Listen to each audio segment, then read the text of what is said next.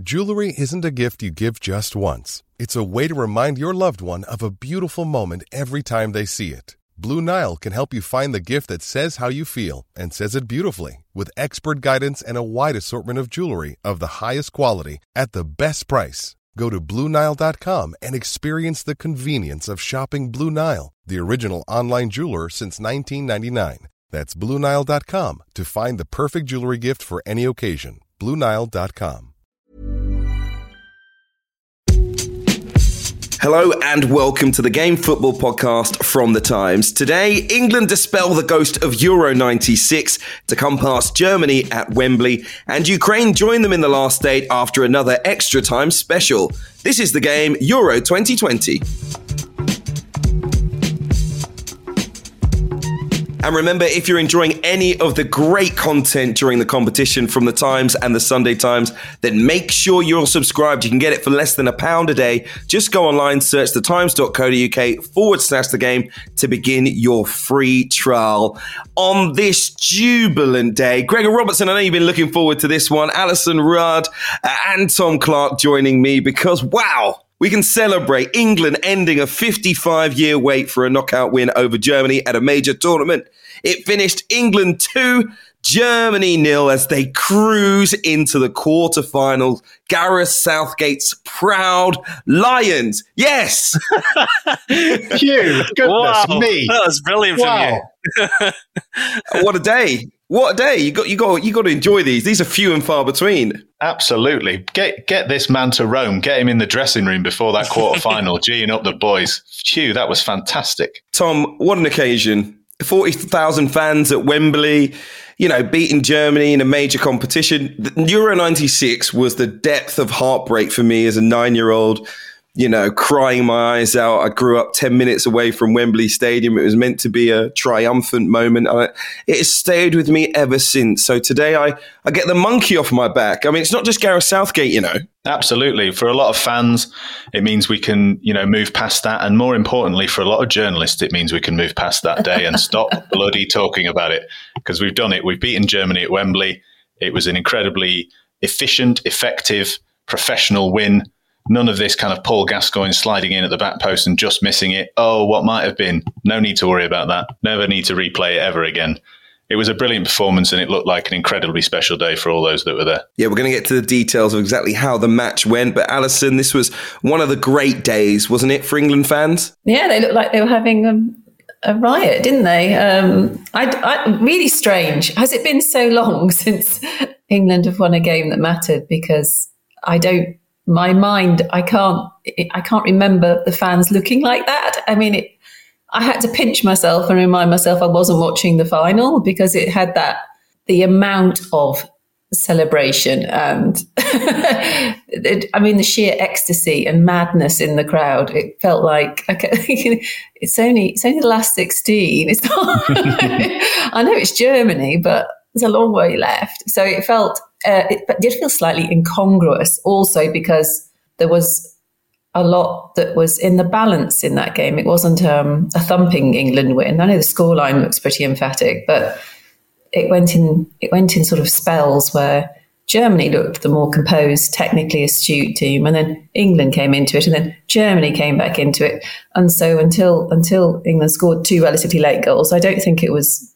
Maybe that's why the fans looked so excited because there was a genuine fear that it could go wrong. Maybe, but um, yeah, yeah, it was clearly um, a day to remember. I mean, I, I thought it was just, I mean, it was fantastic, but it was, for me, uh, look, we can get to it a little bit later on. I, I almost agree with you. It wasn't quite the final. A lot of people almost reacted as if it was, and that was journalists and fans alike. The players, though, kept a level head at the end of the game, and they kept Gregor a level head throughout the match as well. They were handed a, a new formation to deal with, a 3 4 3. There was a big call from the manager, Southgate. How do you think England performed with those wing backs? This was a game that was so on the knife edge. You know, if if it hadn't gone right, Gareth Southgate summed up. I think he said, "If if it if it if we got it wrong, I'm dead," and like the reaction would have been really quite visceral. I think, and he but he, he, got it right in the end. And there were fine margins. Muller's Muller's chance going through to, to make it one one. Werner had a good chance at this um, in the first half. It was a it was a very cagey game, but there were just moments. There were just moments, and Raheem Sterling is like a national hero. You guys need to treasure him more than you do. um, not not you. I'm not speaking to you specifically, but as a nation, you need to treasure this guy because he steps up he always steps up for England more than anyone, and he did so. He um, he was outstanding, and you know, even even people are referencing that Jack Grealish was thrown at the right time, and he, he, he had a hand in the first goal. He created the second. It, everything just kind of came came good in the end, but my God, it wasn't a knife edge, and I think you know that's still worth worth remembering. It's, it's worth remembering for me, but you guys don't need to remember it because it's like uh, you know, who cares? Who cares? It is a euphoric, momentous day. It's a momentous day for the players. The weight of expectation and the and the kind of the pressure on these guys, and you saw you actually. I came away watch from watching the end of this game thinking the, the biggest obstacle to England win, to win, England winning this competition is kind of us and and English people the fans. It's like it's the pressure and the weight and the bombardment, and you know the, the the the team was leaked six hours before, and people are slating the fact that he's going to a three four three, and why is he not playing Grealish, and why is he not playing Foden, and then for the whole first half, if you're looking at social media anyway, and hearing the pundits at half time, Harry Maguire is like this old wooden ship who can't move anymore and like deserves to be thrown on the scrap heap, and so you know it's just that the, the scrutiny is so intense um, that I just have so much admiration for these guys that they kind of they stood strong to it and they stepped up when it mattered. And I think that'll be such a huge lift for them now. They, as Southgate also said at the end, you know, they need to be they need to kind of bring themselves back down to earth now after this as well and say, look, we can go and win this. It's there for them. That's the key, though, isn't it, Gregor? That I think I, I, I, too looked at that lineup and I thought, why has Gareth Southgate gone with, um, or why has he left all his best players on the bench? Are we the only yeah. country that would do that? And I think there was roundly a lot of criticism about how he was overly cautious, but he's, he's earned himself a free pass now because it worked out. It now looks like he was being very astute and he can name whichever system and whichever lineup he likes in the next game and no one's going to, no one is going to say, oh, he's got that wrong. Why is he going forward at the back again? Why is he doing? Why is he doing that? Why is he matching up with Ukraine? Why is he doing that? They're going to say, you know, no, Gareth, Gareth clearly knows what he's doing, and we'll, we're, we're going to go with him this time. So he's. I think that's the most significant element of it is that uh, un, unpromising um, starting eleven actually delivered the goods, and I I am prepared to say maybe just maybe Grealish is probably better off the bench. I, am surprising myself saying that because I would have said start him, given given that um, Germany's defence looked a little on the slow side. But no, his his introduction just gave the team a lift when he needed it, and and you can't because it worked. You have to say Gareth's now got quite a few days in which to do what he wants.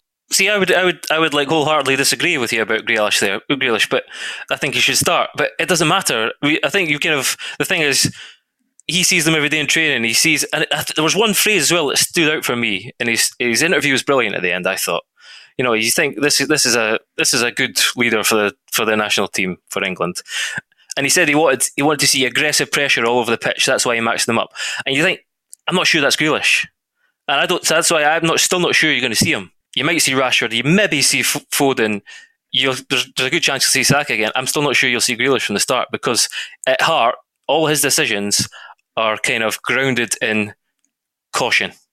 That's just the way he is, and I think you've got to accept it. And the means it'll all be decided, it'll be forgiven and forgotten if you win the competition. Uh, a couple of things to pick you up on, Gregor. You know, fans being the biggest optical obstacle to England's success. I yeah, mean, I don't want to derail MD up too too much. I mean, all I'm saying is, you know, Brazil have that pressure, Argentina have that pressure, Germany have had that pressure. You know, France have that pressure. All the other nations that have won major tournaments since 1966 pretty much have that pressure. So, well, and they've won major tournaments. Yeah, but this is the point. The fact that our players haven't dealt with it in the past doesn't make it the fans' fault. you know, because there are other players in other countries where the players have dealt with it perfectly fine. You know, a lot of big nations are in the same boat as England. It's good this group of players can finally deal with it, but I, I wouldn't say that's the biggest obstacle. I'm, I'm though very happy to hear you say that we do need to treasure Raheem Sterling, who got on the score sheet, once again, his third goal in the competition. Harry Kane, of course, got the second as well. Kane's on most of the front pages tomorrow. I can I can understand that because Sterling's had a couple of these days already. But I, I think uh, Rio Ferdinand was right. You know, he says it's time we put some respect on his name. Alyson, do you think Sterling has been treated fairly or unfairly? Well, he was probably treated. I know. I, don't, if you take it in pure football terms, I think he had a relatively disappointing season with City. They didn't need to build the attack around him. And you would sometimes see them play and think, oh, they're, they're playing probably better for him not being there or not starting, or, oh, he's been a bit disappointing today when he did start. And that's all relative, isn't it? Because he has been so smooth and amazing and his movements a joy and he can be so effective and difficult to defend against. So when his when his stats dipped and his performances weren't as scintillating, then you notice. And so it felt like maybe Southgate was, you know, one thing that people don't like about Southgate is he seems overly loyal, and they probably thought he was they was just being too loyal to players who have been good as opposed to the, the ones that are coming through and seem more exciting because we know it's um, relatively little about them. Um, so, in that sense, um, I don't think it's unfair to question his starting place in the lineup. But I think I don't think anybody begrudges the fact that he's England's top scorer or that he's a game changer, and I think he's getting the plaudits he deserves. I don't think people are being sniffy about his impact for England now. And so in that in that sense, he's he's not being unfairly treated. And if he finishes England's top scorer and keeps scoring crucial goals, then um, or the only goal, then um, he will be the hero of the England team. There's no doubt about that. I mean, there's a fairy tale there, isn't there, that he grew up seeing the, the Wembley pictures Towers. of Wembley outside his mm. bedroom window, and it, it's they're the sort of stories people like. You know, he's he, it properly matters to him and he dreamed about it. So, no, I don't think so. But I would just quickly like to add, I still find him slightly frustrating to watch because I don't always know what decision he's making. Sometimes he seems to stop when he should run, and you think, go for it, and he doesn't. And it's as though he he can't make up his mind whether he's supposed to or not. There's a sort of hesitancy there sometimes that I do find frustrating, and it stops him being a 10 out of 10 player for me. so your response was to say he hasn't been treated unfairly, however, he does still annoy me, which I quite like. Just a little. Tom, what do you think about Raheem Sterling? Is he going to lead England to glory? He could well do. I mean, your choice of the word lead there is interesting, I think, for me, because he's, this young, talented, skillful player who burst onto the scene. And I think sometimes we have a tendency to always see players in that light that we first saw them. And Raheem Sterling is an incredibly experienced player now. And what I found interesting about these games at this tournament for England, in particular this game, is that he looked like a leader. Harry Kane is obviously the captain, but Raheem Sterling to me looked like the kind of go to man he won some clever free kicks. He was always the out ball further down the pitch. He kind of helped drag England further up the pitch. It, you know, as Gregor says, th- this game was on a knife edge, and England actually started quite poorly for the first ten minutes. And there was a few moments where Sterling was the kind of go-to man. And so you saying about leading them, people might think on the surface that that might mean his goals, but he, it, his character as well in the team. This is an incredibly experienced guy who's won a lot in the game. And I think that, as much as anything, is what has impressed me in these games for England is that kind of leadership and experience on the pitch, as well as obviously his goals and his performances.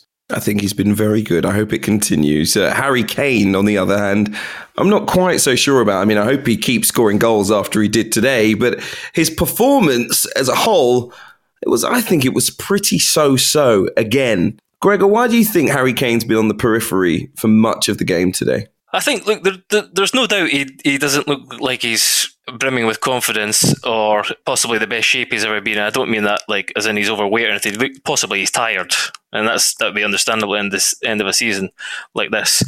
But I think there's also kind of you know there's other circumstances to consider. The England's team today played three four three, and the two midfielders are Phillips and Rice.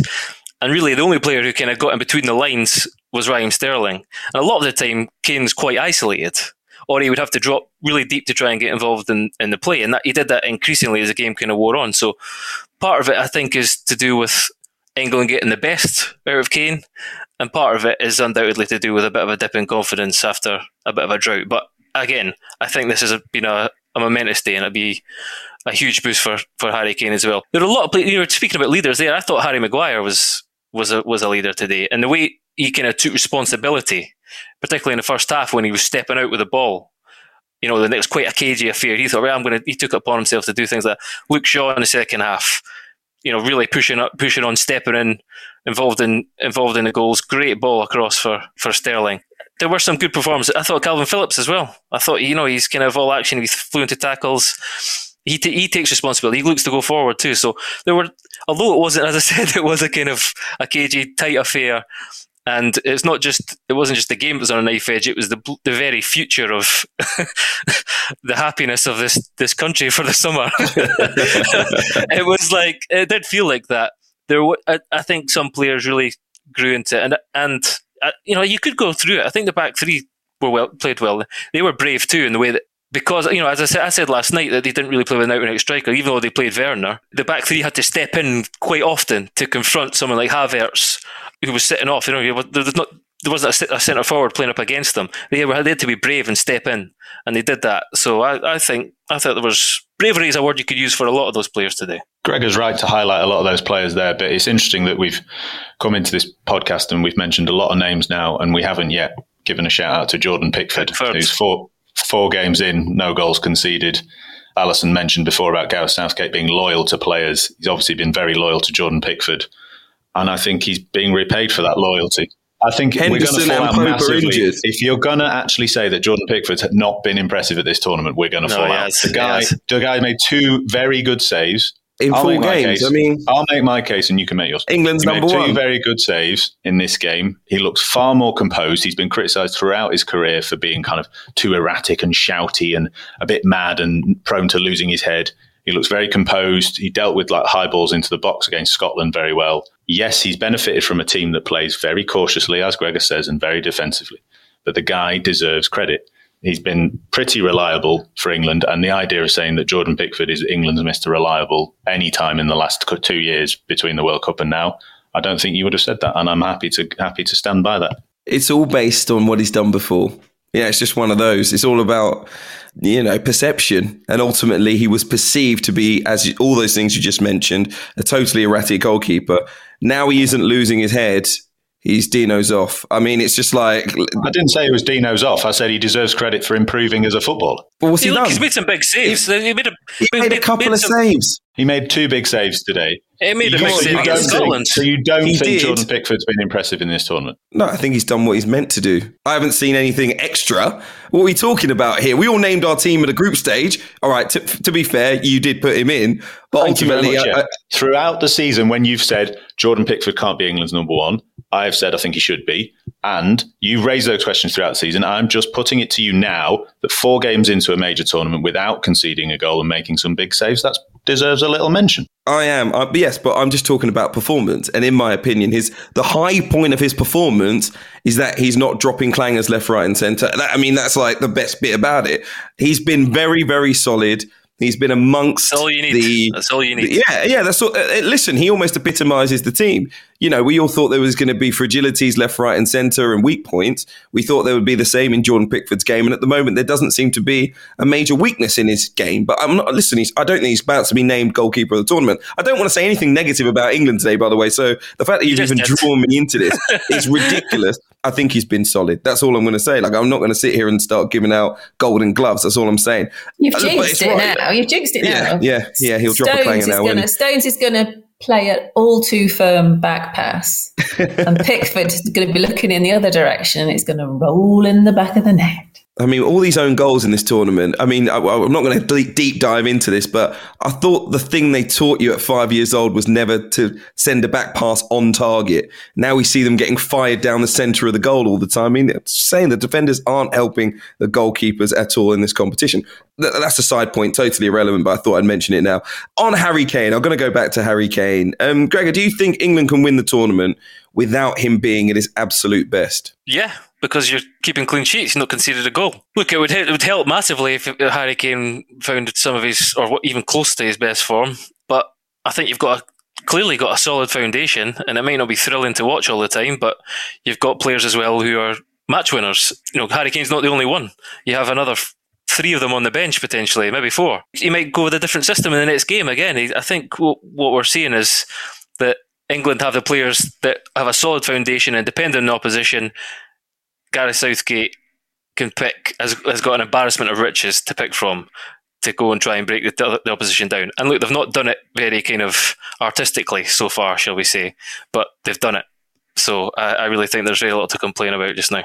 I would summarise the game in rather prosaically rather than bells and whistles. I would summarise it as two managers who both decided to put faith in iconic players on the assumption that form is temporary, class is permanent. And it backfired for Löw because Thomas Muller did very little. And the one chance he had, which would have vindicated him sticking with him, he put wide. And Southgate did the same with Kane. I expect most people were shouting, get him off. He's just tired or something's wrong. He wasn't getting involved. He just wasn't.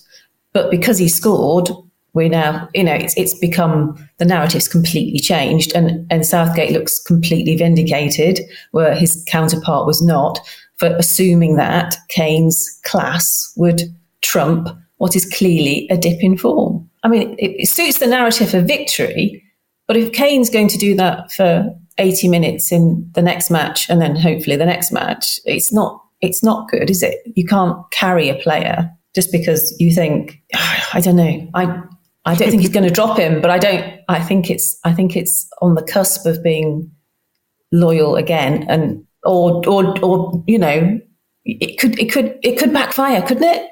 I think if there was a comparable talent waiting in the strikers department in this England squad, I think it's one of the few areas that this squad is pretty weak, and it means that Harry Kane is undroppable. I mean, if, even if we had a Jamie Vardy on the bench, you think maybe he might get left out for a game. But I don't think Dominic Calvert-Lewin has the reputation currently to oust him. I'm just, I'm just being honest. Not a criticism of Dominic Calvert. Clearly, he's not, he's not going to be considered as an alternative. No, look, look, he's got to, he's got to keep playing. I, I was just, I was pretty. bemused by the sort of frenzied reaction to his performances so far. I think there have been reasons for it, and I think England haven't, as I said, England haven't played that well and he's and he's leading the line. There's you know he's there's not been much kind of interplay around the penalty box. There's not been that many balls put in the box. There's you know I think Jack Grealish would help in that regard. The way he just kind of it made it look so easy that he controlled it the outside of his right foot in kind of one motion and played the cross in his left. As I say, I think he should play, but I think uh, in Gareth we trust. Can't believe I just said that.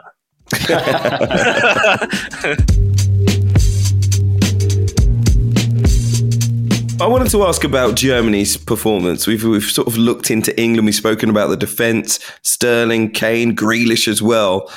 It never felt during this entire competition like we were watching the real Germany. You know, and even today, you know, so much of the talk before this match was England have nothing to fear. I mean, that sort of underlines it not being the real Germany, doesn't it, Tom? Yeah, I feel they're a team that's a little bit confused. I don't know about any of you guys, but the moment I was most worried as an England fan was when Serge Gnabry came off the bench because the idea that he wouldn't be in your starting team, such a talented player, has been great for Bayern Munich in recent seasons. So they've got these players up front who we know quite well after the season at Chelsea. Werner, Havertz, incredible talents with great potential, but stuttering in their careers at the moment. And I would say maybe stuttering is the right word for this German team. They're not quite getting going. But at the same time, I think England did quite well Gregor talked about it before, that kind of front footed play and getting on top of them. Toni Kroos, there's some statistics in the paper tomorrow about how he's had he had fewer touches, fewer passes, and his pass completion rate was the lowest of any of the four games has been. so far, which at least says something about Declan Rice and Kalvin Phillips' performance in that they stopped him dictating the play in a way that he would like to have done. Whether they're a team in transition, as often gets trotted out about big nations who've had big success at tournaments, I'm not quite sure. But yeah, I would say stuttering and not being, you know, the likes of Kai Havertz and Timo Werner, great talents, not quite getting it right is a, is a kind of good symbol, I think, for this Germany team. I thought Havertz played really well, didn't you? He, he did have a good game, but I just think that generally he's he's still not fully finding his his absolute best, and he's still in a team that looks a little bit confused. I think there were times that I think they started really well. I actually thought for the first ten minutes they were the better team by a long way, and I was actually thinking, oh gosh, Gareth got it completely horribly wrong. But then England started to get into the game, and as and as Gregor said, they started from the back and into midfield, going for those loose balls, being more on the front foot, pinching possession. So, yeah, perhaps it's a little bit harsh to say Havertz is stuttering because he had a good game, but I just mean more generally that he perhaps embodies this kind of Germany team at the moment. I mean, they do have a lot of talent. They've got a lot of young talent coming through as well. I saw a couple of German journalists saying, don't worry about this result because the Hansi Flick era is going to be something else. So we'll wait and see what he's got. But the man he replaces, Joachim Löw, you know, Gareth Southgate, the next Jogi Löw, of course, World Cup victory in the future. 15 years in the job. That was his last game. I mean, a defeat to England in your last game after what you've achieved as the Germany boss is almost a sad way for it to end for him. But um, but I think it was unraveling for quite a while. Um, is it is it a fond farewell, Gregor? I think when you, you survey his, his tenure, it has to be you know he deserves immense respect. But there's no doubt this has been a pretty dysfunctional Germany team, and I, uh, I confused the right word, Tom. It's, it's kind of I don't know a collection of talented players thrown on the pitch, and they don't look to be quite interacting coherently.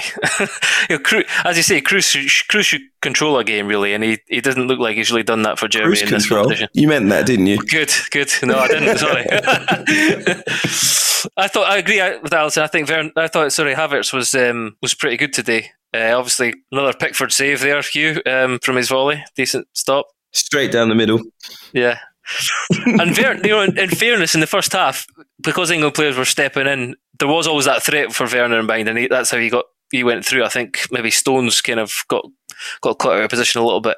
As I say, on another day, they could easily have scored, and the game could have been slightly different. It could have been more more uh, nail biting for for England, but they really they kind of grew into the game more than the Germans, and and uh, and they deserved it in the end, no doubt. Absolutely, and it was a day of redemption for the England boss Gareth Southgate after his penalty miss at Euro '96. How much credit does Southgate take from today, Tom? A huge amount. I think the main thing is Alyson touched on it before. He kind of this sounds a strange thing to say because he's played four games and I think used kind of three different formations, but he's essentially stuck to his guns in his principles overall. In that as Gregor said, start with caution and being solid and build from there and get the victories. And so you have four games, four goals scored, no goals conceded. And so he deserves credit in that sense. And he has been brave. It is brave to change your formation and match up with an opposition. And look, we're in one of these moments now where we'll, between now and the next game, we'll all be lauding Gareth Southgate and saying what a good guy he is. And he does speak incredibly well, doesn't he? Let's be honest, in those post match press conferences. Um, I actually found it quite moving him talking when he was speaking about seeing David Seaman in the crowd. And someone asked him about 96, and he said, Look, I can never. I'll never be able to take away that moment for my teammates, but at least for this team, they can they can forget about the history. So the fact that it does that those moments still rankle with him, even though, as we said at the start of the show, we're hopefully going to forget them now um, I think is uh, is is cause for at least a little bit of sympathy. But yeah, I yeah, let's let's hope he he's not hugely to blame for at some point. He's an impressive coach and he's an impressive man, I think, as well. I was saying today could possibly be, you know, like the, the shootout moment from the last World Cup. You know, it still has to go somewhere from here.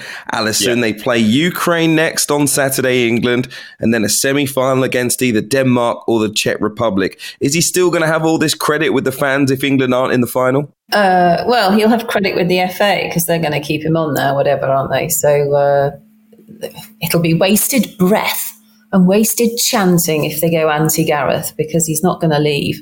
Um, but having said that, it's like had Jack Draper beaten Novak Djokovic on centre court in his opening match in his debut at Wimbledon, he'd have thought, oh, well, I, that's like winning Wimbledon final. That's a bit of a shame that isn't what this means. So beating Germany in the last 16 and they're not going on to win it would seem a bit like that. It's like you've done the hardest game. So if you can't then get over the line with Ukraine and uh, then Denmark, then it, it, feels like oh, did you just expend too much energy on the Germany game? Did you did you take the wrong lessons from it? I mean, there will be criticism if you can't overcome Ukraine. Apart from anything else, we don't have a history with Ukraine. We're not desperate to beat Ukraine. They're sort of there to be beaten, and it's a fait accompli. And if you don't get your fait accompli, then you get very upset.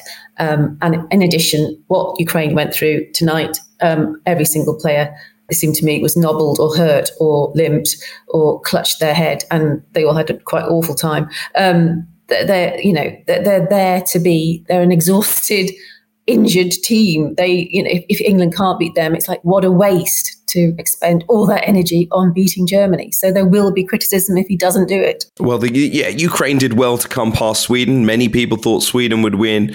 Uh, I know, Tom, you think it was the slowest match in, in history in the European Championship. It did take a long, long time for that game to end, and it almost got to penalties. Do you think Ukraine can hold England back? I mean, the slowest match of the tournament was probably because I'm still stuck in the office and I was just waiting to celebrate England's win with you guys. I was trying to weigh up watching that game who I would rather face as an England fan.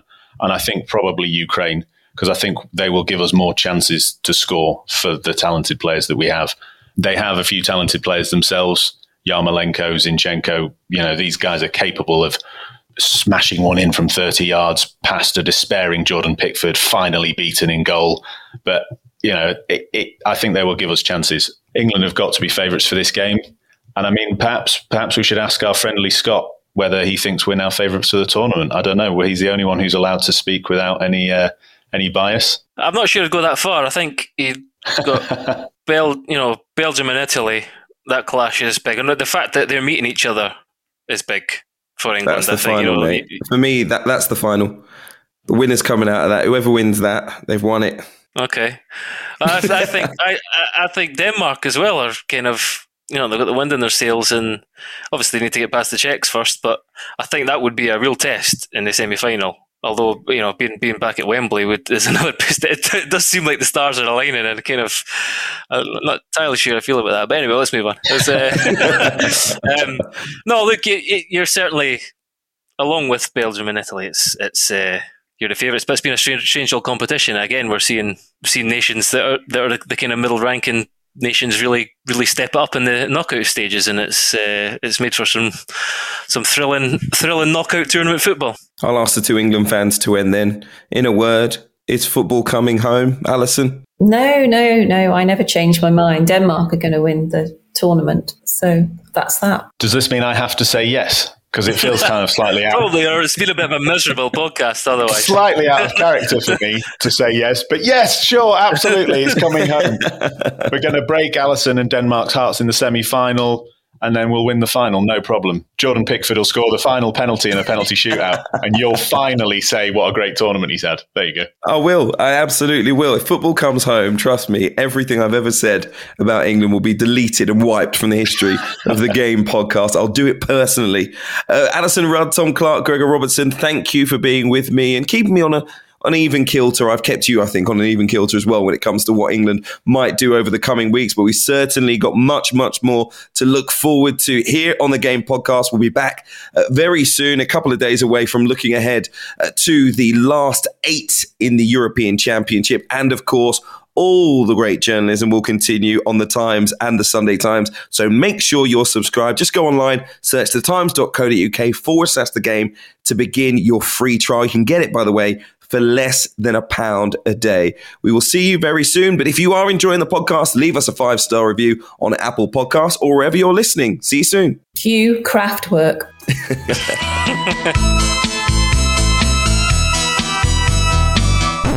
you should have gone with Q Fat Les. No, no, no.